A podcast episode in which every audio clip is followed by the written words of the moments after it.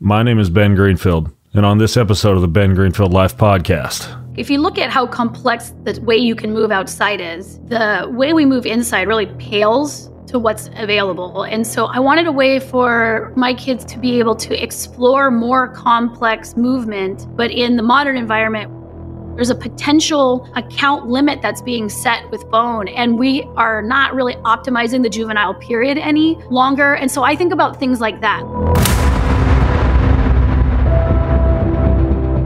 Faith, family, fitness, health, performance, nutrition, longevity, ancestral living, biohacking, and a whole lot more. Welcome to the show. All right, folks, I have as a three-peat guest today somebody I'm pretty excited about. Um, she's a biomechanist. Uh, my son's asked me today, Hey, are you interviewing that lady who doesn't have furniture in her house today? I'm like, Yes, I'm interviewing that lady today. Uh, but beyond being furniture free, which I'm sure uh, she can share with you more about in today's podcast, my guest, Katy Bowman, is uh, an absolute wizard when it comes to all things movement, biomechanics, posture, position, reshaping your body, and a lot more from a, from a very, I would say, unique and holistic yet scientific perspective. She, like I mentioned, has been on the show before. She was on uh, uh, way back in the day. We were talking before we started recording. I think it's been like five years since I've had her on, but she was on the show called Making Biomechanics Fun How to Fix Your Body, Align Your Posture, and Look Like a Million Bucks from Head to Toe. She was on my episode Why You Shouldn't Suck in Your Stomach, which was an interesting one, as well as Why Standing All Day is Bad for You and How Kegels Are Killing Your Core.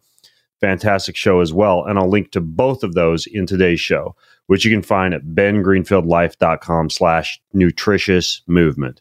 That's bengreenfieldlife.com slash nutritious movement. Katy Bowman has written nine books, as a matter of fact, just a couple of which I've talked about on the show. Two that I'm holding here, if you see the video, Rethink Your Position. Fantastic. I read both of these last month. And then also Grow Wild. Uh, rethink your position is obviously, as the name implies, about posture. Grow Wild is more like a guide to family and children and household. And we're going to touch on a little bit of both today. Uh, you can read more about Katy and access her website, uh, all of her socials, everything that she does, as well as her books. If you go to bengreenfieldlife.com slash nutritious movement.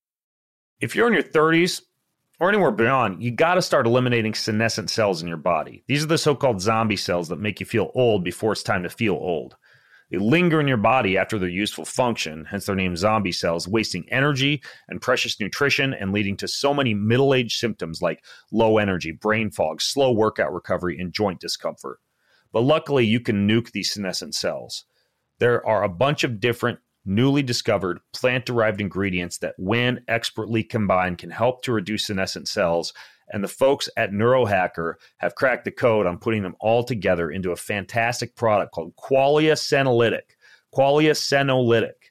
Now, this could be one of the biggest aging breakthroughs of the decade based on what we know about senescent cells. It could take years off how old you feel in just months, and you only use it twice a month. Six capsules twice a month, super simple. I'm actually on my cycle right now. I just took six this morning. I'll take six tomorrow morning. Then I set it and forget it for a month nuking my senescent cells and feeling younger in the process. So if you're sick of feeling old before your time, try, try Qualia Senolytic. Go to neurohacker.com slash Ben Seno, S-E-N-O, neurohacker.com slash Ben Seno, backed by a 100-day money-back guarantee, and that code Ben Seno will give you an additional 15% off at neurohacker.com forward slash Ben Seno. Katy, welcome back to the show. It's been too long. I know. Thanks for having me three yeah. times. Yeah. So I, I, guess we should just cut straight to the chase since my kids asked me this morning. But do you actually still not have any furniture in your home? Yeah, we are. I guess I'm notorious at this point. yeah, I am still on the low furniture or what we should call it flexible seating, flexible seating home. But but now for different reasons. I mean, same reasons, but now I live we've been living in a tiny house.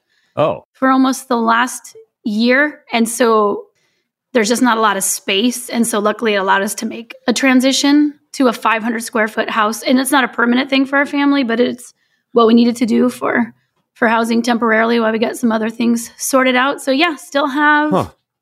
cushions for seating. You can build them up into different things to relax upon, sit upon. They can double as a higher proper seat, you know, like a conventional seat if you need to belly up to a table.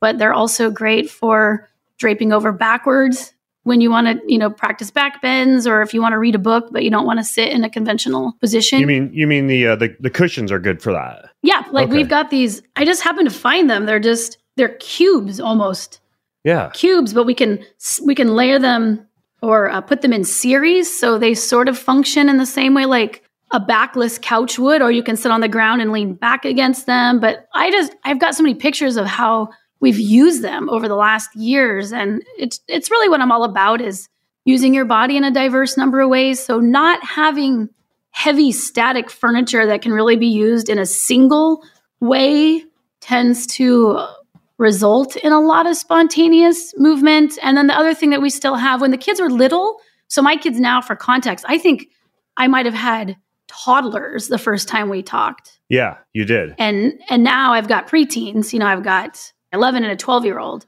And so their needs change and and you know what they're into changes, but when they're little, we had monkey bars, indoor monkey bars that we had is you know the official word is like a brachiation ladder Uh-huh. you know, for infants ladder, and younger yep. kids, a brachiation ladder. It's just a glorified term for monkey bars. We designed one that could operate like at different heights, and we just would always set that up and move it in, depending on where we were living into different rooms. Sometimes it was in the living room. A lot of times, most of the time, it was just in a bedroom, you know, with a mattress underneath, so kids could sort of play on it, mostly for upper body strength, which indoor play doesn't really promote. Now we've got, because I said we're in the smaller space, rock holds, you know, for rock climbing walls, and just those are across a beam. So you still get that upper body experience. And man, when the kids come over, other kids come over, they're just lining up to go on to them what feels like a ride. It feels like a like they're at a carnival or something. And it's just our our single living room and they go up the stairs and then they jump onto them and like walk across and then drop down to the floor. So yeah, our house still more or less looks has a that same thoughtfulness behind it, even though Yeah. what the actual things are have changed. They need to change. They need to change as we all move through the stages of life. Yeah, it, it is so interesting. And maybe it's because uh, either I read a lot of your books or we both have a history in biomechanics. You know, that was my degree at University of Idaho. So I think a lot about the way the human body moves and how we're positioned during the day. I think in the same way that you do. And it's so funny as you describe your home because when you walk into our house, you almost smack your nose right into a yoga trapeze that's hanging by the front door from all the railings in our home. My children have the option of taking the stairs to get up to our upstairs bedroom or scrambling up the railings and the slats that we have that you can technically kind of like hack your way up to get upstairs. Uh, there's no seats in my office. As you can see, I'm walking on kind of like a soft surface treadmill right now. And I have this rule in my own life that I sit to eat and I sit when I'm commuting, like on a plane or in a car. And besides that, I I really you know don't embrace that parasympathetic state. That that's why I sit to eat, for example. But sometimes I'll sit on the floor like you do. And so I've I've learned a lot from you, and I think that I think posturally to a certain extent. So our, so our homes are kind of engineered in this fashion, which is one reason I want to do this podcast because I wish more people would kind of do that. But can you explain the reasoning behind the idea of something like a furniture free concept for a home, or at least engineering a home to cause someone to need to sit on the floor more or sit on, say, like a hard surface more? Sure. I mean, I think the overarching philosophy for me is the environments that we're in are a big part of why we behave the way that we do. And that just goes across the board. You can only make a certain amount of choices within a particular environment. And and after just working with so many people trying to figure out how to move more and then from a more biomechanical perspective try to figure out like why their low back was causing them so many issues or why why their joints or particular parts of their body or areas of their body weren't feeling great and and coming up with corrective exercises that they now needed to fit into their day i really started looking at well let's instead of just trying to add to solve your issue What if we looked at subtracting? What, what if we looked at taking away some of the behaviors that was reinforcing why your body parts were having this particular experience? So, another way I like to think about it is like we all have a movement diet that is made up of the shapes and the ways that we move our body throughout the day. For most people living a conventional life, they have this one particular shape of their body that just shows up again and again and again and again. And we call it sitting. And sitting yeah. is often associated with inactivity, right? Just the whole body state of your heart rate, you know, or just the fact that you're not like metabolically, you're not doing very much when you're sitting. Your respiration rate is low, and rightly so, because you're not doing anything. Right. It's kind of like the position of the position of royalty, right? Like throne rooms where kings and queens would just like sit for long periods of time. And, you know, it's a very comfortable and coddled position, you know, but biomechanically might not be the most favorable or metabolically, as you were just saying. Well, metabolically, right. So I think we think of being still as a problem and being still. I mean, being still is great. To be able to be still is a skill.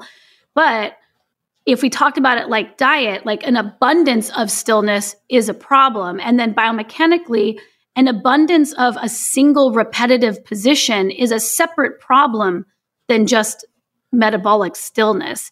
There's an adaptation that starts to happen within the joints and the muscular, like the musculoskeletal system, that ends up affecting you when you do get up out of that position. And so I was looking for ways to break up not only sitting still, which does need to be broken up, but breaking up the way you consume your stillness, because that's a really good mm. entry point for people to be able to move more. Because for so many people, their jobs, for example, or certain things that they're doing in life require that they be in a place, eyes on a computer or hands on a keyboard, but it doesn't necessarily dictate what all the other joints are doing. And so flexible seating, for example, allows you to still be still. Say you want to read a book, say my kids need to do homework. It does not have to be taken in the same shape that their other stillness was taken.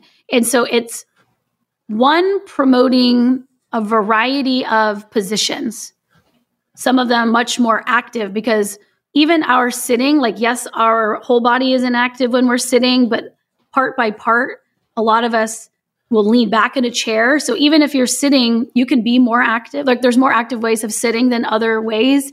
So by removing uh, the back of a chair, scooting forward to the front of the chair, that's a more active, more metabolically active way of sitting than completely outsourcing support to some external structure yeah. like a piece of furniture. Yeah, there, there's actually a there's a training, a postural device. Someone sent to me about a month ago. It's called a back belt and you you place it around the back and then there's two straps that go around the knees then you strap the legs together. So you're you're kind of like internally hip rotated sitting straight up when you're in a chair. It's a cool little device and i've actually been putting it on occasionally when i do sit to for example eat lunch. It's impossible to have a bad posture. Kind of like pulls your shoulders back and pulls your back upright and kind of internally rotates the hips again. So it's it's a fantastic device for kind of training the posture to be correct when you're a seated position if, if you want to call you know any given position correct well seated. But I, I don't recall if it was in one of your books or not katy. It might have been. I don't know if this rings any bells but there's like this chart. I think you can find it online. It's kind of like the kama sutra of seated positions. It's like at, at least a few dozen different ways that one can sit that goes beyond the standard like hunched over in a chair type of position. Is, did, was that something that you made? I, f- I forget. Or are you familiar with that one? Yeah.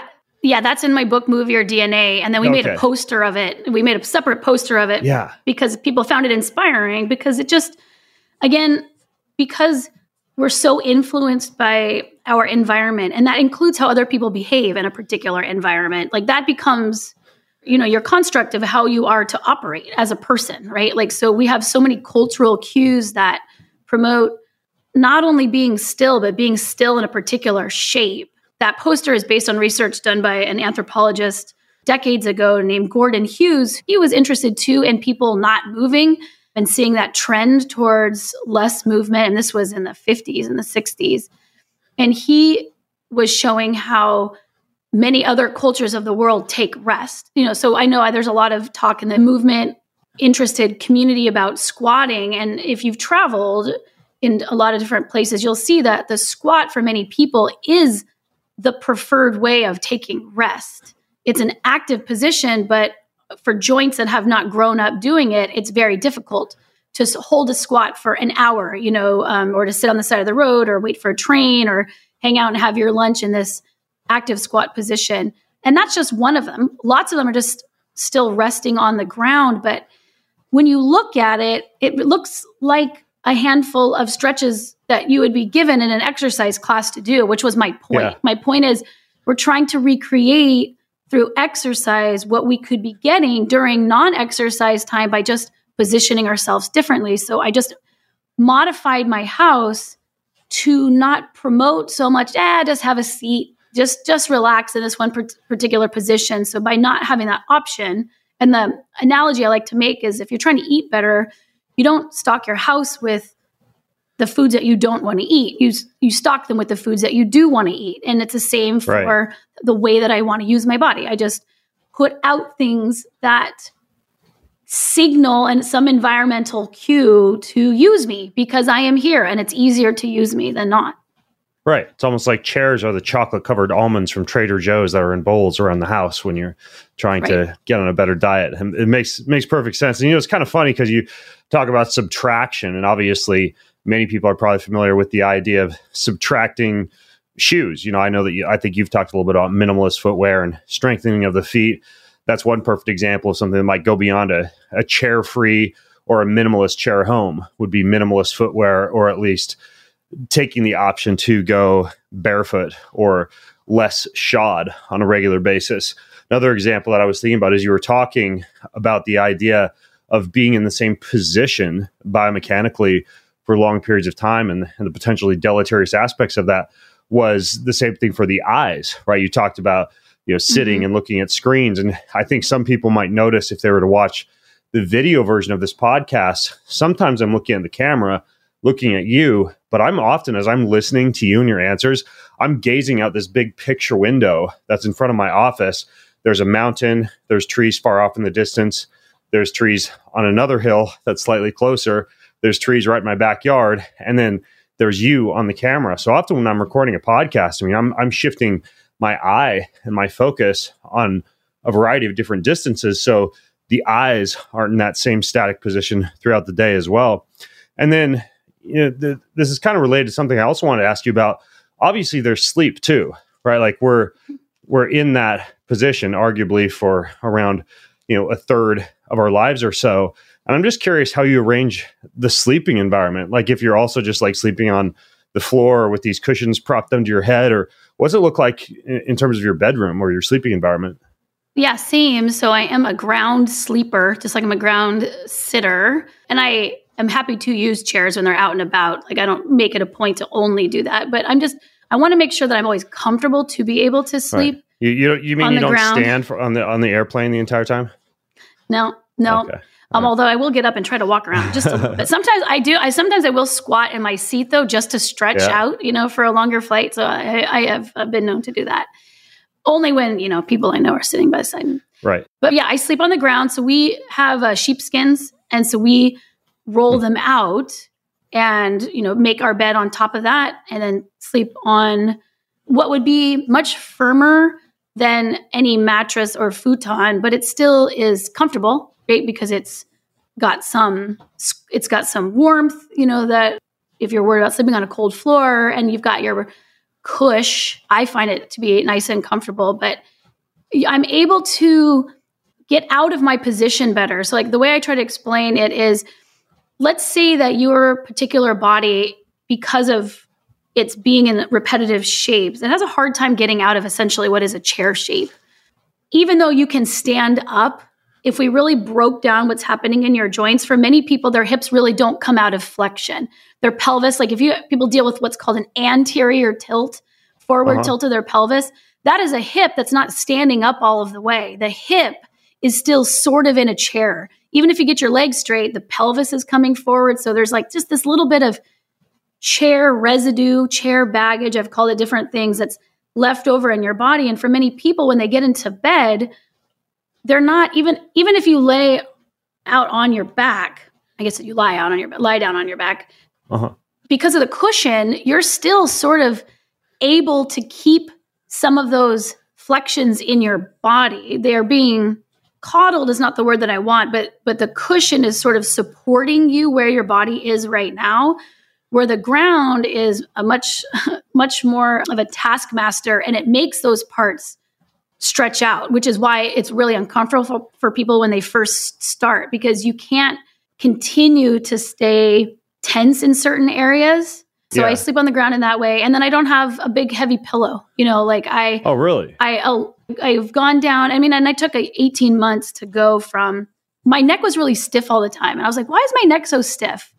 And then, you know, as you said, our sleep environment is a third of, you know, on the best days, it's a third of your day. And so I was just realizing, like, oh, I am sort of propping myself up in a single position and keeping my neck from moving. So in the same way, if you've been in a car ride for a long time, the hips are stiff. Like my my neck was stiff, and I it just didn't make sense to me. And then I just was looking around at like, well, how how do human like what are what are other cultures doing? And I just realized like, oh, of course, like I I need more movement even during my sleep time. I need more what I call pressure related movements. I need my joints need to be able to go to a broader range of motion than what my bedding will allow. And and that goes for my neck too. You know, I need to be able to be more it's like tenderizing a piece of meat. I need to be more supple. I need to yeah. be able to fold myself up. And that's why I sleep the way I do and that's why I a lot of my training that I would do is really just making my tissues more supple in general not only stronger but more supple too like that's that's so important piece because then you can really adapt to whatever surface you're being given as a human yeah yeah i'm uh, i'm building a new home in idaho right now and i've been thinking about doing one of those wooden slatted beds as a mm-hmm. slightly harder more biomechanically favorable sleep surface. I guess there's like one guy uh liver king uh, brian johnson you know he i think he caught some social media uh, uh, attention for claiming that he also sleeps on some kind of a wooden slatted bed, and it kind of makes sense bed to me. I mean, it does it does seem kind of uncomfortable to just like toss out the you know, I'm I'm on like this super fancy you know organic you know eco friendly mattress right now, and, it, and it's nice and it's cushy. But sometimes I do think, gosh, is too cushy? Especially when I go camping now or I go hunting, and it takes me at least three or four days, you know, sleeping on the ground in the tent where my body finally feels comfortable in that environment. For you, switching from not using a pillow to kind of going lower and lower and lower in terms of your pillow height, how long do you think that adaptation would actually take for somebody who wants to go like pillow free, or even for somebody who wants to maybe ditch the bed or start to sleep on a on a harder surface? Is there like a certain period of months? Because they talk about like minimalist footwear, not to kick that horse to death, and sometimes it's like three, four, five months, sometimes up to a year before somebody's feet are adapted to not using big built up cushiony shoes. Is there kind of a way that someone can ease into this adaptation period or something they should expect as far as adaptation period to go pillow free or or cushion free in the beds? Yeah, I mean, I think that the thing to remember is it's always stepwise, and it's exactly like transitioning from conventional to less supportive footwear. So, so much of that time period really depends on on you and and where you're starting and then what you're doing to help you with transitioning. So the same thing was for minimal footwear. Like you wouldn't put on just minimal shoes and go running, right? That would be the equivalent of just like jumping out of your bed and sleeping on the floor all night. And I think a lot of people have done that in camping or they go even to someone else's house and sleep on a different bed and they're like, oh, my back's my back's racked. I'm never going to camp so, again. That sucked. Yeah, that's yeah. right. And that that just shows like that's too big of a leap. You are essentially moving all of the time. It's it's a misnomer to think you're in an, a, a sedentary or, or an exercise category. That's a helpful way of sorting it on the big scale, but on a cellular level, you're always under the effects of some load due to gravity and your position. Like you're creating the load to your cells. So you're about to engage in eight hours of some form of loading your body in a novel way. So the things that I recommend would be to start sleeping. Like, if you are so adapted to a particular mattress, even sleeping on the other side of it is going to cause your loads to be different, especially if your mattress has been shaped by a different body, you know, like if you're swapping sides with Mm, somebody. Yeah, good point. Yeah. Or if you have a guest bedroom that you don't really like that bed that often because it's kind of uncom- uncomfortable, spending a couple nights there, that would be another Ho- way Hopefully of not going. because you've had a fight with your spouse. Hopefully by choice, right? I mean, whatever. I, you, at least you could reframe it. You could Yeah. reframe it. It's like, well, at least I will work on my loads. This was a biomechanically favorable argument.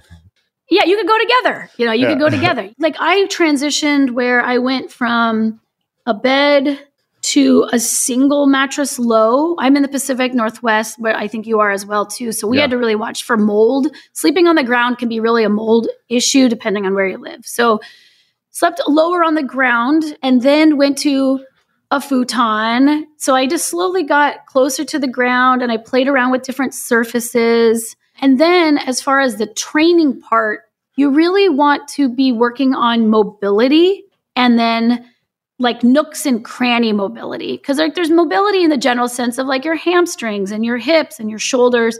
What we don't get a ton of are what I categorize as pressure related movements. For a lot of other people, they might categorize it by the tissue they think they're working on when they do them. So that would be like foam rolling fascia, you know, rolling on on fascia balls, like, you know, tune-up fitness balls or things like that, where you're applying pressure into the nooks and crannies of your body that don't often deal with having to change their position due to pressure being applied. Body work is Yeah. also something that f- fits in that category. So sleep surfaces are surfaces, right? So the pressures that you're going to get on them are going to be whole body. Different joints are going to feel different. So get on the floor more often before you transition to floor sleeping. Like I used to do a before I go to bed tenderizing practice where you where you, you know, roll all of your parts all over the ground. yeah. By, And- by, and- by the and- way, that's me in the morning. I do morning tenderizing, 15 minutes every morning. Yeah. The hardest foam rollers I can find, the most uncomfortable massage balls. And, you know, I interviewed this guy named Joel Greene who calls it maintaining young muscle, you know, where you're Mhm. reducing a lot of those fascial adhesions and, and kind of like getting the body used to a little bit of that discomfort of being against hard objects. I swear by that that protocol every morning, 15 minutes. Basically, it's just like self meat tenderizing. Yeah. I swear by that too, but I feel a lot of it comes while I'm sleeping. Yeah.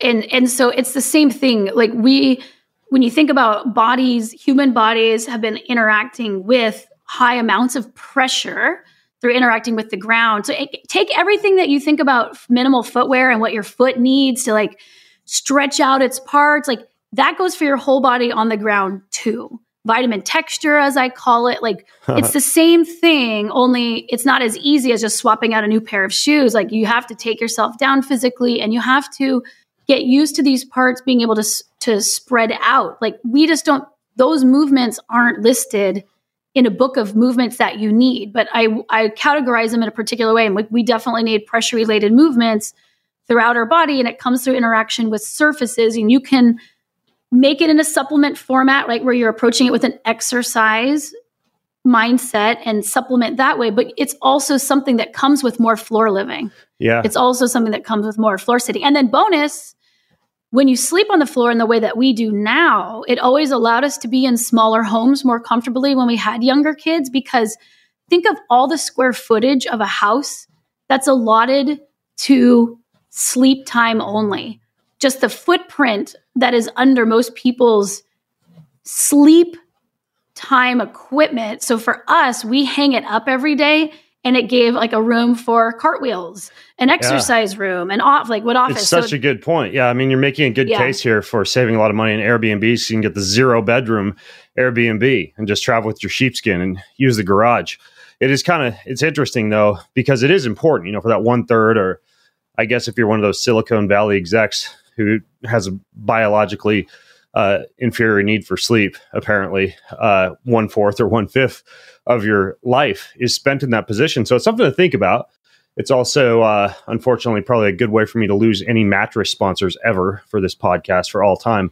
But reg- regardless, it really makes me think a little bit more about my sleeping surface and at least giving an attempt to expose my body to a little bit more of like a like a hard, you know, possibly even slightly uncomfortable surface during sleep. The mold and the cockroach cock, cockroach issue is kind of funny though because it's mold in the Pacific Northwest, yeah. but it might be cockroaches if you're down in I don't know Miami or Southeast Asia or something like that. But these are things I suppose people can get used to.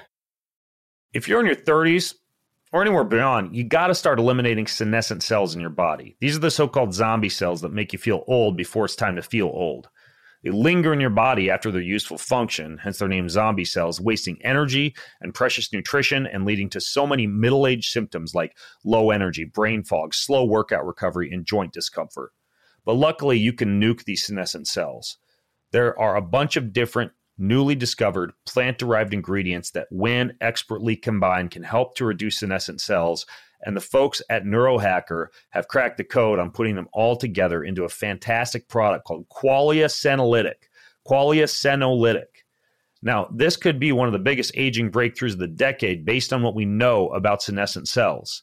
It could take years off how old you feel, in just months. And you only use it twice a month, six capsules twice a month. Super simple. I'm actually on my cycle right now. I just took six this morning. I'll take six tomorrow morning. Then I set it and forget it for a month, nuking my senescent cells and feeling younger in the process. So if you're sick of feeling old before your time, try, try Qualia Senolytic. Go to neurohacker.com slash Ben Seno, S E N O. Neurohacker.com slash Ben Seno backed by a 100 day money back guarantee. And that code Ben Seno will give you an additional 15% off at neurohacker.com forward slash Ben Seno. I don't think it's any secret that I'm not a huge fan of big, clunky New Year's resolutions. Why? Because they usually rely on willpower. And willpower is a tool of your conscious mind that controls just like 2 to 4% of your daily actions. Your habits, whether good or bad, in fitness or nutrition or productivity and beyond, they're all deeply ingrained. And that creates an internal thermostat that keeps you stuck in your current situation.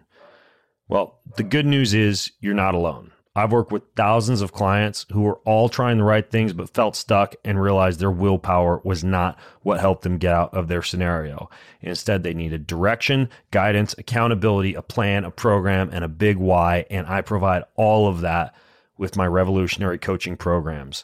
I have retooled the coaching programs. We have amazing options for you in our brand new elite programs from bengreenfieldlife.com. So you can join now and redefine your reality with a limited time offer of 40% off of your first month of coaching. Here's how. Go to bengreenfieldlife.com slash elite for a personalized coach setup perfectly for you to achieve any goal you want safely, quickly, and effectively. BenGreenfieldLife.com forward slash E L I T E. And I'll see you on the inside. You know, th- this is kind of interesting because you talk about, like you mentioned, the furniture free aspect, the bedroom, and some of the rock climbing holds on the wall. In the book, you even talk about how you had, I think when your kids were young, just like a pool ladder right out in the mm-hmm. middle of the living room or something like that. Beyond that, are there other things you have just scattered around the house for, or that you did when your kids were young for these type of movement snacks?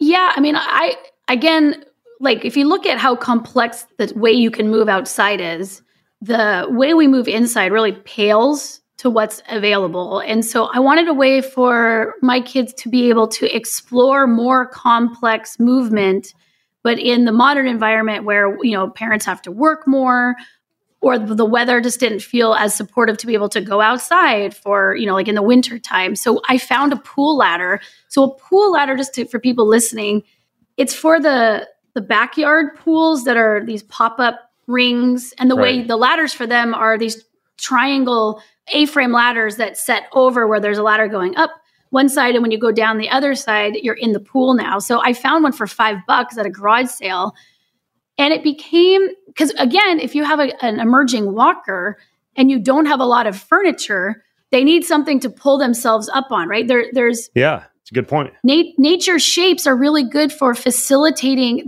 self i wanted self-led movement development like we kids they they have a natural program for layering on their movement milestones but they live in environments that don't really foster the emergence of many of those skills. So I wanted to create an environment that did that. So I found that ladder. And so my kids were able to pull themselves up and then they were able to climb when they were ready to take that next step you know and they and they could play with the in between space. The in between space of where you have a skill now and the skill that you want to have that's where we're all tackling all the time. That that strength gap that mobility gap that skill gap however you like to think about it.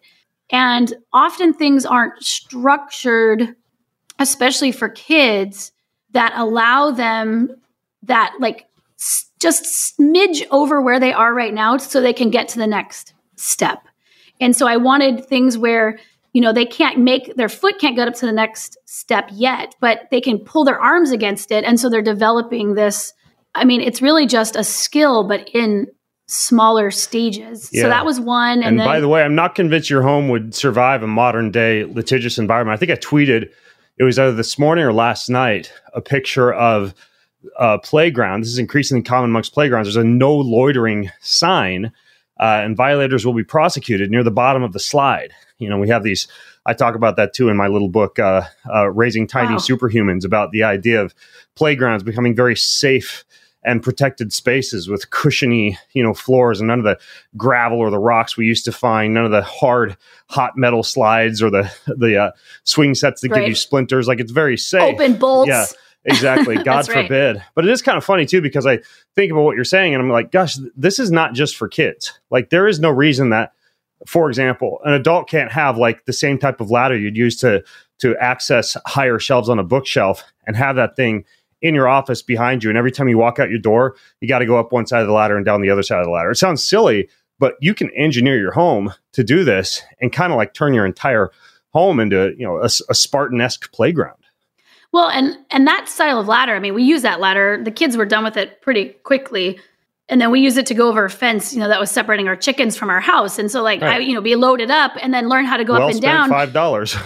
That's right. And then also when we were in England hiking Hadrian's Wall with the kids over like a week, and that is the way that is the way people move their through paths of the countryside, which is so the animals can roam and people have access. So there's not open and closing ladders are just these these stairwells that go up and over pasture walls. And I was like, wow, we've been practicing this this movement's functional and woven in more to society. And so we just we have a society that doesn't weave a lot of movement into our and it's not it's not a global primal society. Yeah. it's just a society Yeah. you know like i'm mostly speaking of um, uh, north america perhaps or maybe just um, uh, the united states and canada like i haven't been everywhere but i've just seen a dearth of of movement so we, we add that in and, and just Yeah. lots of And- toys And part part of it, by the way, is is just due to this lack of need for it. Like my legs are sore right now because I just two nights ago got out of three days in the eastern Washington wilderness where my sons and I were hunting, Mhm. moving at a very slow pace throughout the day. And I looked at my my Oura Ring data at the end of one day of being out there like six hours, and it said something like nine thousand steps. I'm, I thought, gosh, there's no way I was I was out there for six hours. But you're stepping and you're weaving and you're crawling under logs and then stepping in o- over another log. It's like one giant playground for six hours when you're hunting. And you can imagine that human beings, you know, hunting for thousands of years, then gardening and engaged in agricultural activities for for many thousands of years afterwards, have have been largely removed from those type of protocols or, or primal movements. But it's interesting, like you just go hunting for a day and you realize, oh gosh, I'm walking, lunging, I'm stepping, I'm ducking, I'm weaving, I'm crawling, I'm on my stomach, then I'm sleeping on my back on the hard ground. You know, a lot of this stuff is so natural. Yeah, we're pretty far removed from it. Yeah, I mean they're just they're the shapes that formed us and I don't I mean our bodies aren't really that different. It's it's just the context that they are in. So I'm always looking for ways to Right. Modify some of that context and then helping people modify it no matter where they live. You know, like if you can't go hunting for 6 hours, like is there some sort of equivalent or, you know, even camping? Like we're a big fan of bringing the outdoors in, which is a lot of what Grow Wild is about. So it was always really special. I remember when we were younger, like we did a camp out at school and it was inside our classroom when I was in third grade and you were sleeping on the ground in sleeping bags. But that felt because it was just not so conventional. Some of my best m- memories are those sorts of things. So when I became a parent, I was just thinking, like, what was it about those things. And some of it was novelty and a break from convention, but I think a lot of it was I physically felt better. I physically felt better just Yeah. uh, being asked to move in more challenging ways. So I've just tried to weave that into parenting and help other people do that too, so that there is some element that they can fit into their lives no matter where they live. Yeah, yeah, it makes really good sense. You know, I I have to ask you. I'm I'm sure this is a burning question for many people because I think about a lot during the day myself. The idea of devices and smartphones are obviously super handy, and they they make Mhm. life uh, much much easier in many ways. But there has to be a biomechanical impact of either the the thumbs or the neck craning or the way that the eyes are directed downwards. Like, ha- have you ever thought about that? And do you have any kind of like movement snacks or fixes for something like smartphone use in either kids or adults? Yeah, I think about it all the time. So one thing I like to, I mean, I'm sort of a nitpicker with details. So one of the things I like to just really point out from the beginning is your device doesn't require any particular position to be used in, right? Like, but we have adopted sort of a mindless stereotypical position now at this point for how we use our devices. What we, when we're not thinking about it, when we're not mindful, it's really easy to be so engaged with what we're seeing or doing on our device that we're no longer remembering how to use our physical body. So once you realize that a, de- a device can be used in different shapes, it opens up, just like sitting, it opens up a different menu for for thinking about it. So one just to know, like you might not remember 100% of the time. Like I have these Technic decals that I put on my computer that they just stick to the corner of a screen and they're there to remind you uh, how to what we call ramp your head. Like the forward head, the tech neck, like that your device hmm. doesn't power off when you fix your head. But you And- and need what, some What'd you call them? Tech tech neck stickers? they're Technic stickers. I'll send I'll send you some so you have them. But yeah, they're they're just Oh, okay. and they're just a, they're a cue that you put on and it's again it's an environmental reminder you know it's like putting a post-it note of things that you don't want to forget you know you have that on your desk you have it on your computer maybe you have it on your mirror at home it's something simple and low profile that is just it has a head and a couple arrows to remind you you could hold your head differently right now so oh, I like that. yeah, so I- by, by the way, is this something that, that you created? i did The, these Technic stickers? i did Okay, cool. I'm I'm gonna hunt those down. And again, you guys, if you want links, go to bengreenfieldlife.com slash nutritious movement and I'll put them in there. Um, okay, so go keep going. So there's so there's that, and then I do think the gripping of the hands, like obviously the spine. I, I just wrote something not too long ago where I actually took a posi- I took a picture of my body holding the phone, doing a standing back bend, not all the way to the ground, but where I was so arched all the way back, and my head was craned all the way back, my arms were overhead, and I had my phone, and I was like, if people were walking around like this tomorrow, we would sort of freak out. It would cause everyone to be Uh-huh. like, what are you doing with your back?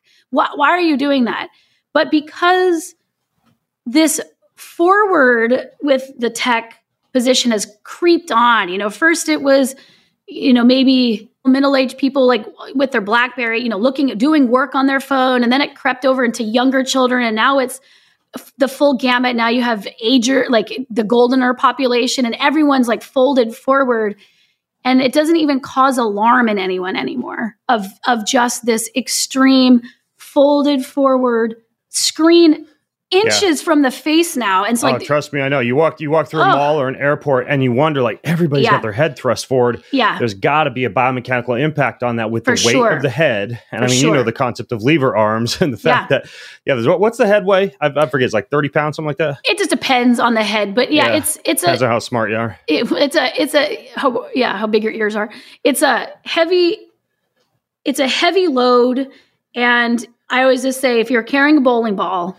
you want to carry that bowling Uh-huh. ball close to your body not with your arms Right. way out in front of your Ima- body So- Imagine a, a, a pumpkin impaled on a broomstick, carry that around, then shift it just a few inches forward and feel Yeah. how much it pulls you forward. it's a lot of torque that's created and then and then now it's like it's made its way it's not just the it's not just the neck though it's like now it's the upper back and the lower back too because they have to accommodate this forward position and what i the reason i wrote grow wild is because the juvenile period of any animal is really where you're you're setting your adult shape it's not you're not just like passing through that period of time until you become an adult. You are you're setting Right. your adult shape.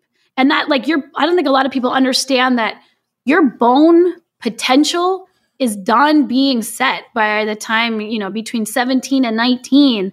You're never going to have any more bone than that. And so even if you become a heavy exerciser later on, you can't go back and play with what you set during your juvenile period.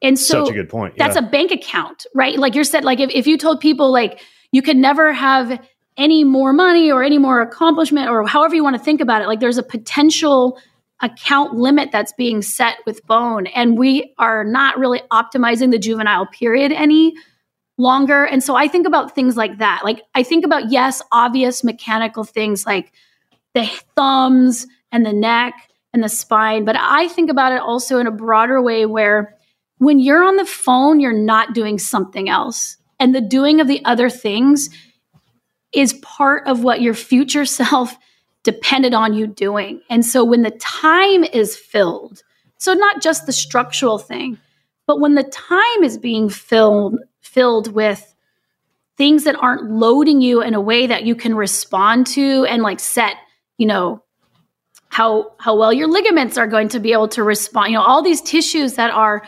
mechanically sensitive and here to be like what are you going to do with your body for a lifetime?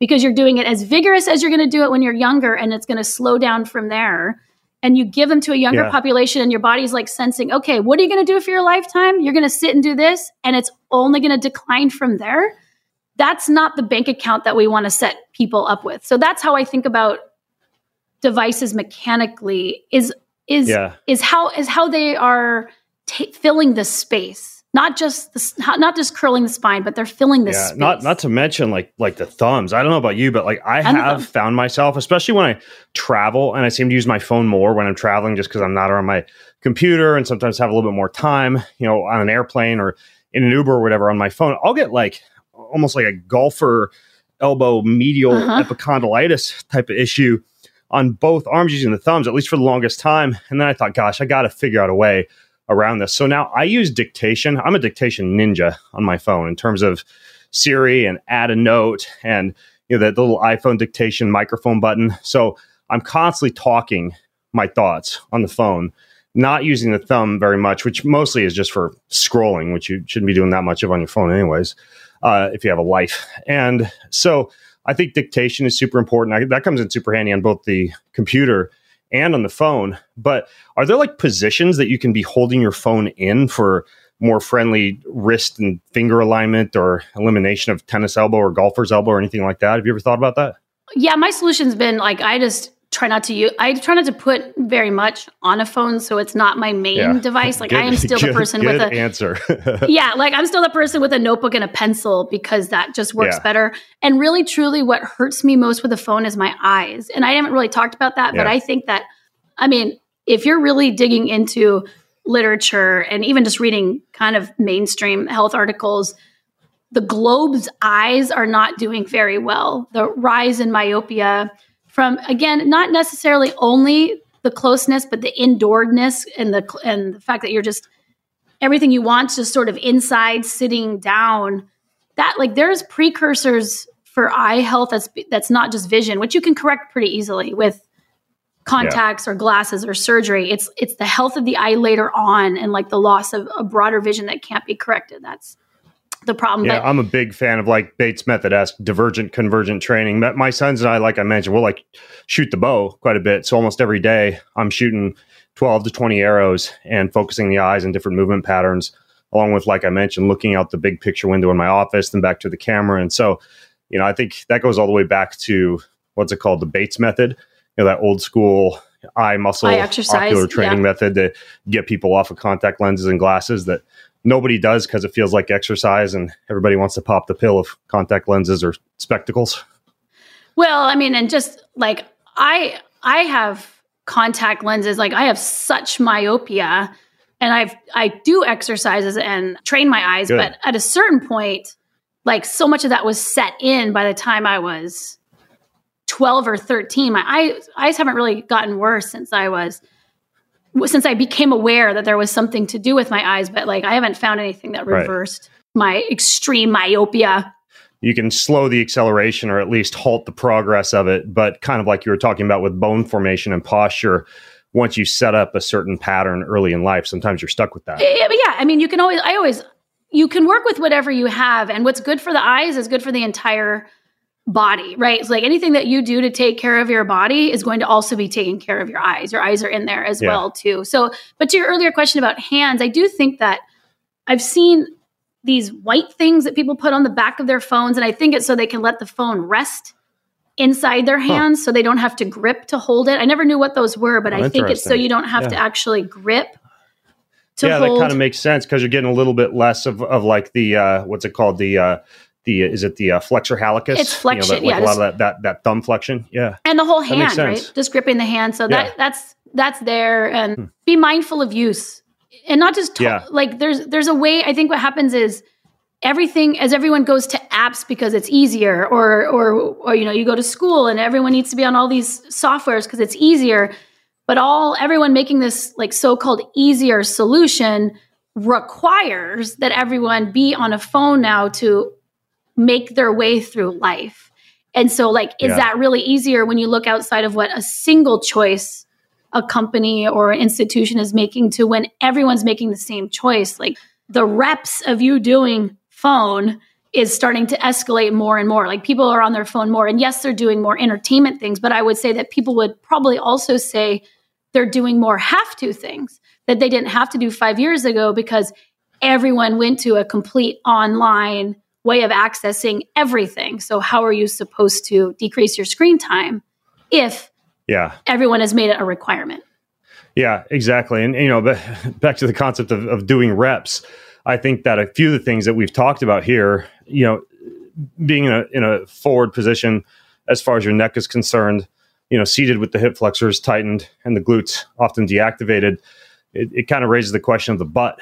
And yeah, I have this book by this guy named Bret Contreras. I don't know if you've heard of him before, but he has a fantastic book called The Glute Lab. You know, Hmm. and he's even gone deep into EMG analysis of the glutes and you know looked at hip thrusters versus squats, et cetera. But very gym driven. You know, very go to the health club and do this to turn the butt back Sure. on type of advice for you. And I know you talk about this a little bit in your book. You're cognizant of the glutes and the butt. And I'm curious, like what your movement snacking protocol would look like throughout the day to kind of keep the glutes turned on and to kind of give yourself a better butt biomechanically. Well, so for me, the reason gl- glutes came onto my radar as being to me such a key important thing a part of your body that you want to keep strong is because of the way they work in opposition with the pelvic floor, right? So even if you didn't do very much movement at all, your pelvic floor is always under the load or the weight of what's on top of it, pelvic organs, abdominals, etc. But what balances like the if you think of like the lever if you think of lever systems your pelvic floor is pulling on your sacrum in one way. The only thing that can counterbalance that is the glutes that pulls on your sacrum in the opposite way. So there's a a relate a very important relationship between the pelvic floor and the glutes that you want to have in balance. And for a lot of people it's out of balance.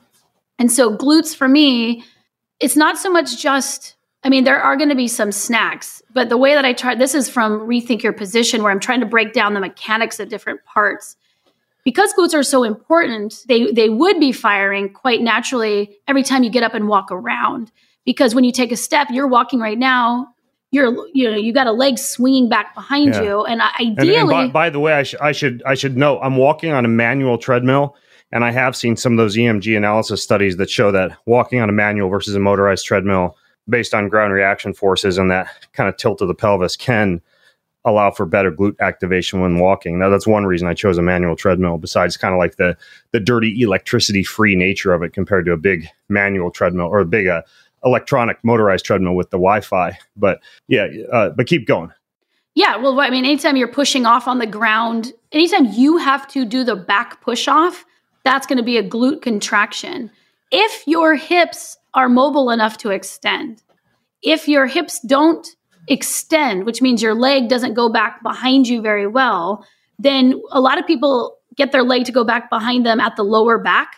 So their lower back is extending and flexing instead of the hip joint just below it. And so Mm.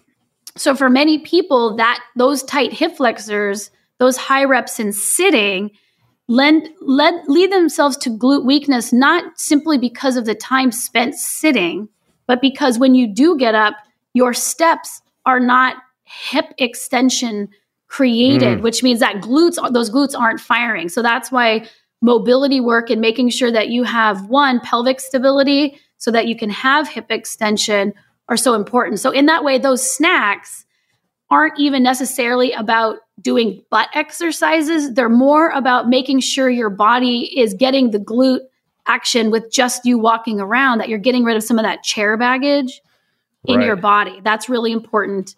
And then, of course, there are some concrete exercises that I like that are just for the glutes. My favorite one is just, I call it, it's an arabesque. If you do yoga, it's like a warrior three. It's standing on a single leg and then bending yeah. forward. Um, by, by the way, describe it. And I'm actually, I'm flipping open to the book as you're describing it. So if people want to watch the video, I'm to you know, show it. Is it this one, the butt builder? Yeah. Right. So, yeah. so, okay, so watch the video. Your arms are way out in front of you, your legs back behind you, and you're holding all of that weight on the single standing leg. But then, of course, you have to drill it in where your floating hip has to drop down to the same height. We've got all these little tricks to avoid using our glutes, and and form is so key when it comes to glutes because for what a lot of people think they're the exercises they're doing, the form's not drilled in well enough to like deeply target some of those glutes, and so it's that. And then I like carrying, but carrying things uphill. You know, those are also good. Mm, yeah, glute yeah. rear leg type things. Yeah, that's fantastic. Rucking, rucking around a hilly neighborhood with a backpack mm-hmm. on or with a child. It's a. I'm chuckling because I was holding your book up to show the exercise. I was looking at the back of the book, and your media contact is Christina Butt on the back of the book. That's right. So uh, there's there's. I like to stay too. on brand. I like to stay on brand for everything. I guess so. Geez, didn't even plan that. Well, you know the the one other thing that I wanted to ask you while I had you on was and. and we don't have a, a ton of time left, but I'd love to hear just a little bit because there are a lot of people who are interested in re-engaging their children with natural movement patterns while they're in the home and the whole concept of snack activities and mm-hmm. movement snacks that you weave throughout the book. But your do your kids still go to an actual like alternative school like a, like a nature school or something like that? I mean i definitely have a hodgepodge. They it's been different throughout the years but they still spend a day in a nature program. So like it's so important to me that and it's it's important to us as a family that the relationship between ourselves and the larger, you know, support system that we're on the earth is appropriate. That there's a knowledge, a respect, and learning that goes in between us and the and the earth. And it's not to say that other learning systems aren't also important, you know, things that take being in society, you know, that society requires or that allow for success in society. But I I think that a lot of times we've pivoted to mostly educating for society and aren't educating that kind of foundational relationship of everything you're going to consume is going to come from this bigger relationship that you're in and how do you manage this natural relationship? So it's it's for that reason and then of course it's also because it's outside and it puts them in good relationship with their physical body. So it's not all the days the rest of the time they oh, go they're pretty much in conventional schooling at this point although where we live and, and people could always check too what in washington and i'm not sure if it's a state or a district thing because i'm not from washington originally but you can go into conventional schooling, but you can pick the number of periods of middle school that you want to go to, for example. Yeah, I believe because I had looked into this a while back when we opted to unschool, as long as you have demonstrable progress and mm-hmm. record keeping for the 12 yeah. core subjects like math, reading, writing, uh, social studies, history, etc. As long as you're able to demonstrate records by the end of the year that your child has completed a certain number of hours yeah. in each of those activities, uh, and most of that would honestly just be for a high school diploma or for a collegiate entrance exam mm-hmm. or, or, for the uh, the ability to be able to go to a higher education uh, institution. You know, you you can kind of mix and match the two. I'm looking at your book in the uh, the show and tell section of the chapter entitled "Learning Container." I love your picture of the classroom here with floor tables and wobble stools and floor pillows and exercise balls and rocker chairs. You know, with with my sons, they each have a room in the house where they spend most of their time. And it's the same thing. They each have a stool, they each have a ball, uh, they've got a cushion, they have a stand up desk that'll go up and down. And then they've got a couple of little mobility ball exercise type of devices. So they can just jam at school all day and be in a lot of these primal movement patterns. Yeah. I mean, school, while it feels like it is so big, it really is more like 20%. And so, like, we've just really focused on, you know, we walk to school and we walk home from school and we spend a lot of time together as a family doing I think what what happens in unschooling, like exploring the things that people are interested in. We have, you know, chickens, and we we produce and cook a lot of what we consume, and we make that our our family and also part. I mean, it's family time, but it is also part of the education container. It's how we get sort of that nature education to fill more broadly mm-hmm. the day, even if even if their class time, their core class time, is not that making sure that you use the more malleable parts of your day. You know, like we're always out in some sort of wilderness once a week for an extended period of time for immersion, you know, on some weekend. And and I, my kids will still play soccer, but we will hold special a day for getting into the Olympic mountains, getting into the forest, right. camping year round, right. sleeping in the backyard. Like so that's such that's an important value for us and so we make sure to center it always. Yeah, you're speaking my language. And a lot of cities and areas will have wilderness schools or nature immersion camps. You know, shout out over here to Tim Corcoran, who's also been on the podcast, and his wife Janine Tidwell, because they have Twin Eagles Wilderness School.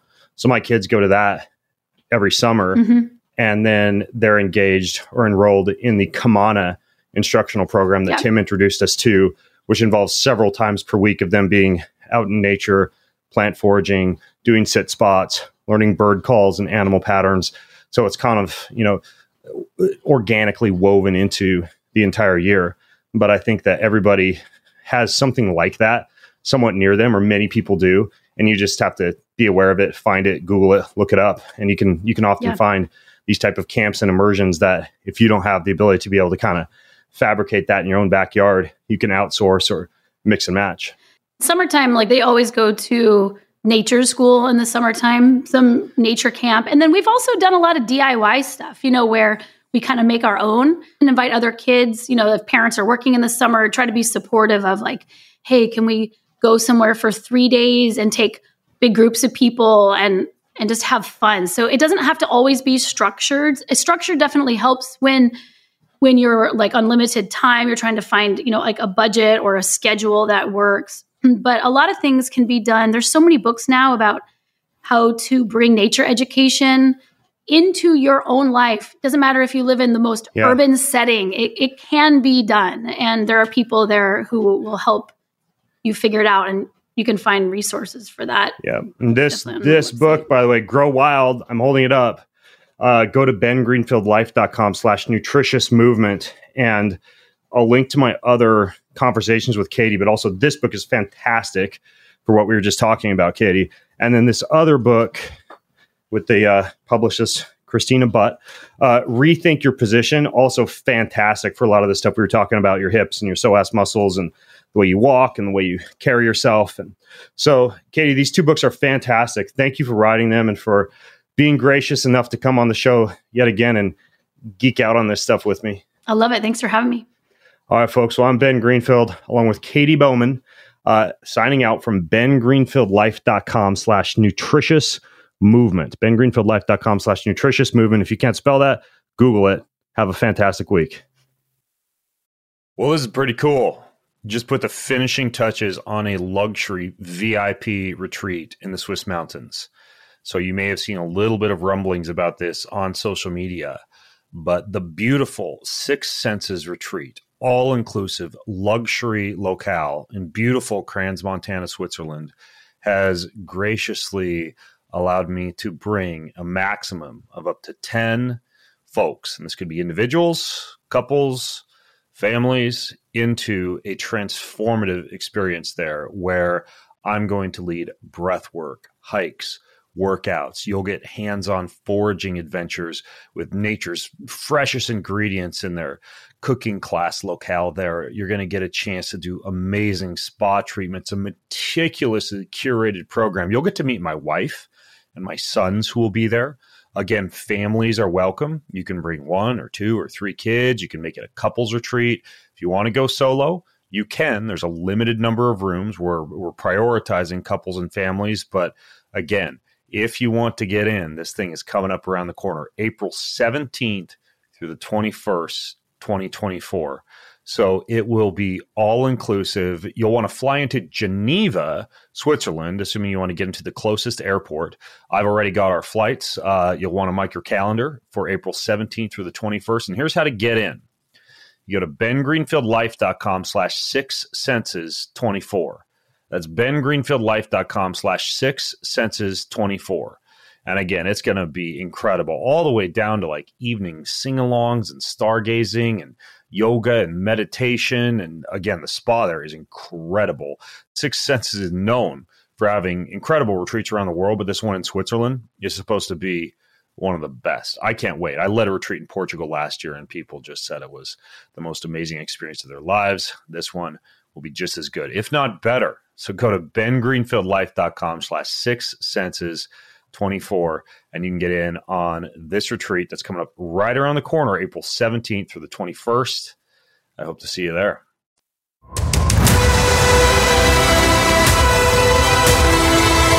More than ever these days, people like you and me need a fresh, entertaining, well informed, and often outside the box approach to discovering the health and happiness and hope that we all crave. So I hope I've been able to do that for you on this episode today. And if you liked it, or if you love what I'm up to, then please leave me a review on your preferred podcast listening channel, wherever that might be, and just find the Ben Greenfield Life episode. Say something nice. Thanks so much. It means a lot.